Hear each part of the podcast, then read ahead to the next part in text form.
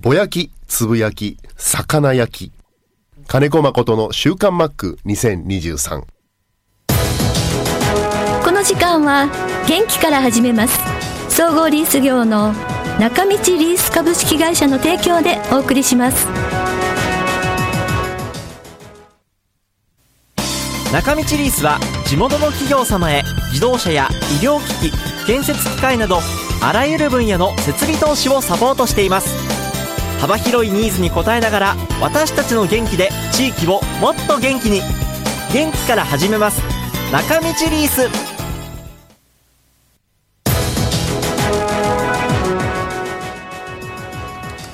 週刊マックは札幌市西区のコミュニティ FM 三角山放送局が FM76.2MHz でラジオ放送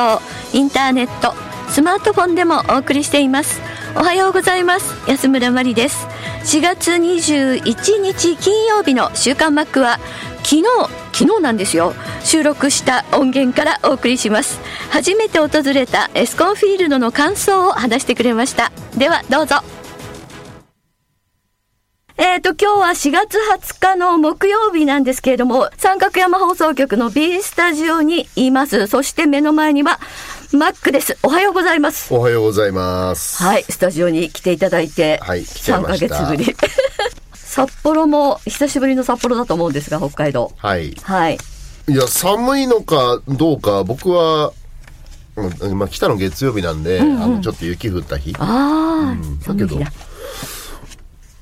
だけど、俺これが本当なんじゃないかなって思っちゃったり。そうですね要。は3月中盤から4月までがあったかすぎたんじゃないかなって。うんうんうん。そうなんですよね。なので、うわ、寒いっていう感じではないです。 僕はもうね、4月15日に札幌桜の開花があったんですよ。ちょっと早いですよね。そう、記録的な速さでしたね。うん、でも今、この寒さでちょっとはい。長持ちしそうです。はい。はい。さあ、聞きたいなこんとかはありますかありますよ。あ、じゃあ聞いてください。あのーメールも今ね、目を通していただきましたけれども、初エスコンフィールドということで、うん。ファイターズのあの自前の球場が出来上がって、はい今シーズンから はい。使ってますが、オープン戦でも来てないんってで、ないですし、はいえーこの1年2年過去あのチームでファイターズ行った時も、その皆さんの見学で行きますっていう反強制的なことあったんだけど、はい僕一度も行ってないんですようん、だからあの全貌も見たことないですし近づいたこともなかったんだけど、はい今回初めて行って、はい。うん、はい感想ですか感想ですよ。 新しいそれはそれはいやそうだ。本当ねそもうそこですうん、開業して本当1ヶ月ぐらいでしょそうですね。だからどのあのーなんだろう例えば床もそうだし、はいトイレもそうだし、はい。まあ、座る椅子もそうだし、はい全てが新しいなっていううん。感 じはい。まああー何回か今年行きますけど、はい。まあ来るたびに床が汚れてったなとかだって土使う仕事だからね、うんうん。芝の状態がとかってなってくんじゃないですか、こう、なんか一周してみたり、こう、歩いてみましたいや歩くもう僕らのテリトリーだけで、ああ、そうなんだ。特にうーはいん。まあ、グラウンドの中は全部チェックしましたけあど、はいはいはい。うんうんうん。あの、オープン戦来てないんで、ええーえ。この3連戦の前の月曜日、はい。えー練習というよりも、えーグラウンド見学に、うんユニフォーム着なくていいよみんな、みたあいあな。、はいはいは好きなことやってっていうのを月曜日に設けて、い。へえ。で、まあ、フェンスとか球場形状をチェックしましたけど、はい。天々芝ですよ。あれは、なんだろう、まだ定着前なのかな。うーん、芝が。うん。もう少し時間かかるのかなって感じますけど、だからやっぱり年間70試合やりますし、はい。あのそれを維持する人たちの労力は計り知れないものはあるのかなって想像します。そうですね。はいあと、あの、札幌ドームから見たら、全然広さも、こう、形も。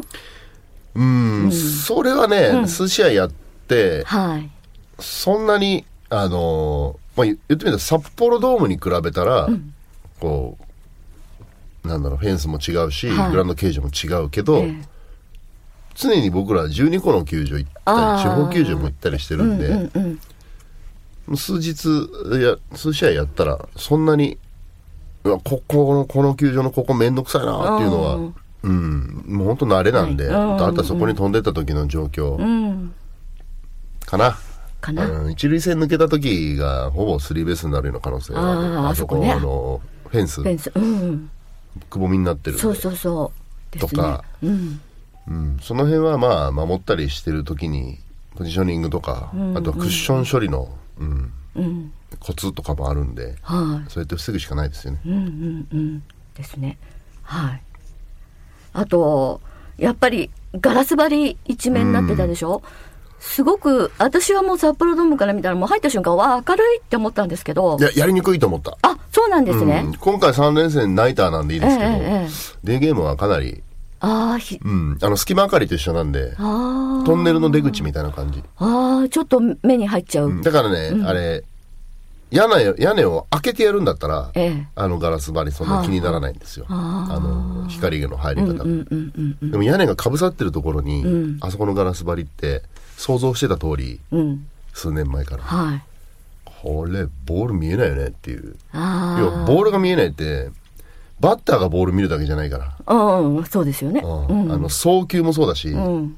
キャッチャーが外野からのボールを受けるのもそうだし、うんこれデーゲームは結構問題起きると思いますけどねああそう問で題すというか選手からのクレーム結構出ると思うああそっかどのチームからもうん、見る方にしては、わあ、明るいと思ってもそうですね。ボールね、白いからね、そうですね。実際バッティング練習してる時ってはい。あの外まだ明るいじゃないですか、ナイターでも、あの自分が打った打球どこ行ったか分かんないぐらい見えないですああ、途中でもう、うん見えなくなっちゃうんだ。はいあだ本当想像してもらうと、えートンネルの出口にいるような感じなんで、あートンネル出口パッと明るいとこ出る時何も見えなくなるであ、しょ、そうですね。あんな感じですうーん。私たちが入れない、こう、ビビジター用のこう、ロッカールームとかはどうですかビジターロッカーも綺麗ですよだから新しい新しいから綺麗なのはそうですね。もちろん規模をね、あの土地をふんだんに使ってるんで、ええ。ビジター側も他にないぐらい充実してますけど、うん、うん、まあそれはそれであのずーっといるわけじゃないんで、ビジターはもう来て練習して試合して帰るんで、うん。うん、うん。うんあり余る感じで、謝る感じで。ベンチとかはどうですか結構なんか広々した感じするんですけど。あーまあ横長ちょっとね場所がね、えーレフト寄りなんですよああ、はいはいはい。三塁側。サンそうリベでースすコーね。チの真後ろなんで、うん。僕はあのサードベースコーチにサイン出しやすいかなってすぐ目の前 なんで口で言っても口で言ってもいいぐらいかなっていう感じ近いでしょすごくね。うん、うん、うん、うん。そうですか。だから、ファールグラウンドの広さとか、バックネットの近さとかは、マツダスタジアムみたいな感じかな。マツダもすごくボールパーク感があるんで、近い。マツダも、あの、バックヤードって結構充実してますし、あの、トレーナーさんは喜んでました。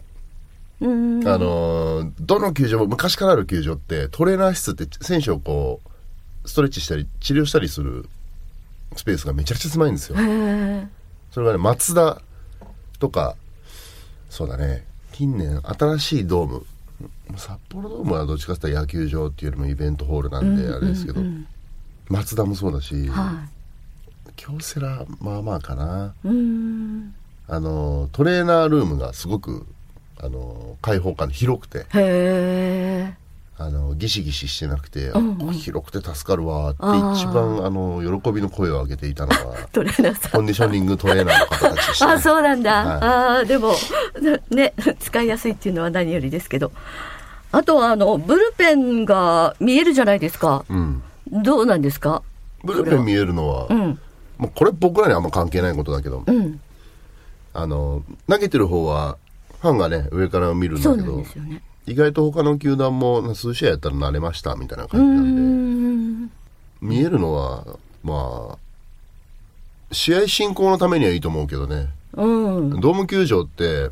ブルペンが別のところにあるから、はいはいグラウンドにピッチャー出てくるまで分かんないんですよ、はいはい。それすごく時間かかる作業で、うんうんうん。でアンパイアは次誰だよってい教えてくれないから、ああ、そうですね。うんうん。聞いちゃいけないしね。ああ、うん。だから球場でコールされるまで誰が出てくるかわからないんで相手チームのね。ああす。そんな必要はあるのっていつも言ってんの。もうん。う交代告げてんだから、うん。教えてくれれば、教えてうんこっちの準備も、ねそうですね進むから、うんうんうん後であの、時短の話しますけど、はい。 でも、西武ドーム、西武ドーム今なん、メットライフドームっていうのはい。で、えーエスコン、あとはね神宮、神戸はい。あの辺りあと地方球場なんかは、ブルペンで作ってる人が見えるから、うんこれイコールコンディションっつって、うん。両方平等じゃない、うん。うん。そうですね。でそれだったら球場によって差が出ないように、もうどのチームも誰がブルペンで作ってるかってこう視覚化できたら、もっとゲームってスムーズに運ぶんじゃないかなっていうのはいつも思う、そうですね。相手のチームの準備がね、次のピッチャーの。ううんまあ、戦略なんだろうけど、そんな、ねじゃあ例えばメットライフドームでははい。あ自分らが作ってるピッチャーたちはもう見える、向こうも見えるでも今度ビジターに行った時に見えなくなるって、なんかね、不公平な感じしますけそどうね、ですね。今なんかベルーナドームに変わりました。すいません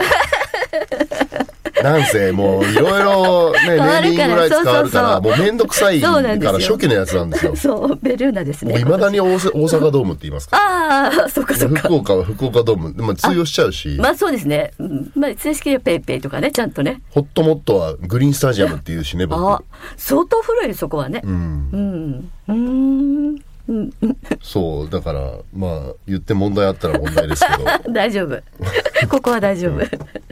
そう。エスコンも多分ね、あの、これも作った会社のあれだから、不動産会社系のあれだから、まあ将まあ、来い的には。いつまあ、札幌って言っちゃうだろうね。ああ、ああ、うんそうドーですムね。とは言わないけど、まあ、次どこ、うん札幌。あ、札幌。うんまあ、よつく通じますからね。選手とかコーチの間で、次どこ遠征みたいな話になるから、あの、他チームとかね。うん。そしたら、まあ、次、埼玉、あ、埼玉、埼玉とは言わないね。えー所沢所沢か、西武ドームか、うん。福岡とか。うん。エスコンとは言わないか今らねね、そうね、札幌になっちゃい札ま幌すってね。言うと思うん。あと、仙台とかう。うん。うんうんうん。そうですね。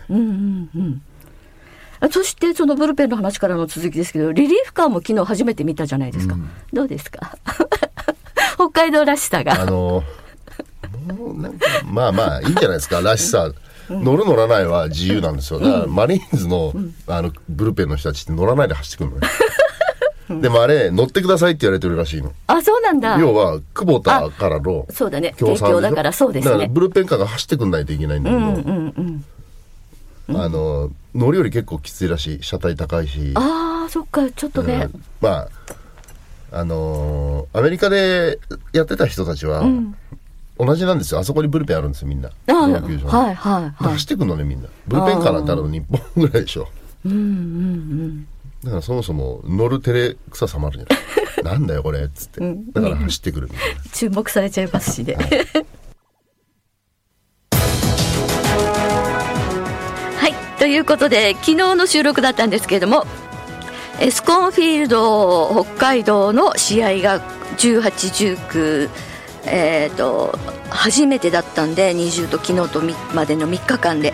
えーマックが初めて入った足を踏み入れたエスコンフィールドの感想でしたうーんまだあ続きあったかなこれくらいだったでしょうかねはい。うーん多分これからあの10他の球団もいろいろ交流戦もあるのでセ・リーグのチームも試合をして、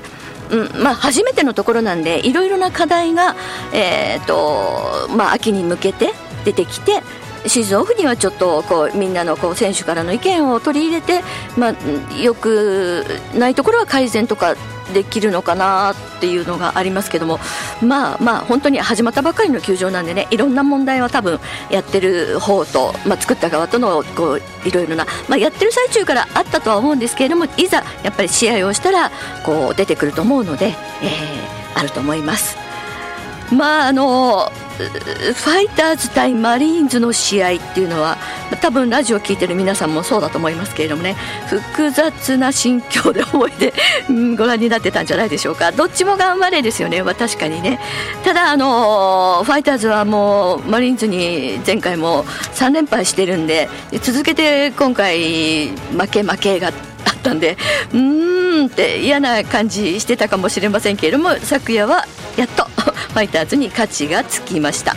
ただマリーンズ側からすれば昨日あの吉井監督の58歳のお誕生日だったそうで、えー試合前にちょっとしたあの本当に可愛らしいケーキを報道陣からもらってなんかねお祝いをされてたんで吉井監督のバースデープレゼントにはならなかったようです あとそうですねあツッコンの話でちょっとアクセスの問題もやっぱりちょっと話してましたねこれはあの行かれてる皆さんも感じてると思いますけれどもなんとか早く良い方向に向かってほしいなとは思いますさあメッセージありがとうございます先週ちょっとメール少ないですって言ったらたくさんいただきましたありがとうございます北の大地から応援しますさんからです砂川市です先週のアナリストの話ある意味近代野球の特徴かもしれませんねただデータに基づく試合展開にならない時もありつくづく野球は奥深いと改めて感じますところで初めてエスコンに足を踏み入れた金子コーチの感想を聞いてみたいですということで今日お届けしましたそしてこちらは豊平区の優子さんです。やっとロッテに勝った エスコンのベンチにいるマックは敏腕参謀って感じで吉井さんの隣にいて複雑な気分 やっぱそうですよね、えーファイターズはまだまだ経験が足りなくてなかなか勝てませんが数年後に黄金期が来ると期待して応援しますえその時の監督がマックなのなんてねっていうことでかっこ笑いですけれどもねまああのどうしてもこう新陳代謝っていうかこう若手から、うん、うんとベテランから若手に入れ替えとか各チームも必ずそういう過渡期があるのでファイターズもそういう今時代だと思います2006年7年とかこうね、あのーちょっとファイターズが北海道に来て強かった時代でちょっと低迷期があってまた今それを乗り越えなきゃいけない時代なのかなっていうふうに思っています、まあ、あの各放送局でも3番4番5番清宮野村万波という並びをこうなんかロマン法とかこう若手のこうねすごいクリーンアップとかいろいろ言われてますけど、まあ、あの3人が育てばという感じなんでしょうね。うんまあ、マリーンズ側としてはどうでしょうね山口選手が頑張ってほしいとか、まあ、向こう本当にピッチャーも、まあ、ファイターズもピッチャーもちょっとこれからですね、 うん、いや昨日の鈴木健也投手はすごく良かったです。こちらはなりめぐさんです久しぶりのメールです4月18日エスコン行ってマック福浦さんの元気そうな姿を見られてよかったですっていうメッセージですねでこちらは草野さんからも、えっと西武ドームにてマリーンズ戦を観戦しましたというメッセージです、えー来月もマリーンズ観戦なので、えーなんかあのー練習中にファボールが飛んでくるので気をつけながら打球の行きに注意しながら観戦したいと思いますというメッセージです向こうの方なんでしょうかねはい西武戦ご覧になる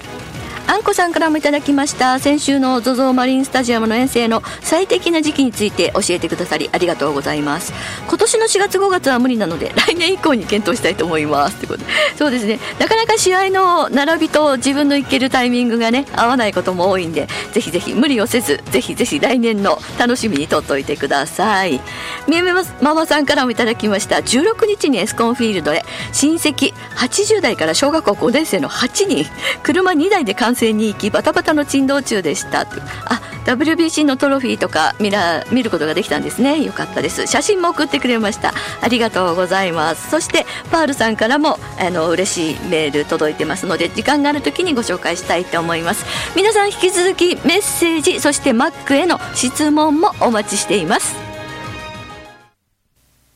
中道リースは地元の企業様へ自動車や医療機器建設機械などあらゆる分野の設備投資をサポートしています幅広いニーズに応えながら私たちの元気で地域をもっと元気に元気から始めます中道リースこの時間は元気から始めます総合リース業の中道リース株式会社の提供でお送りしました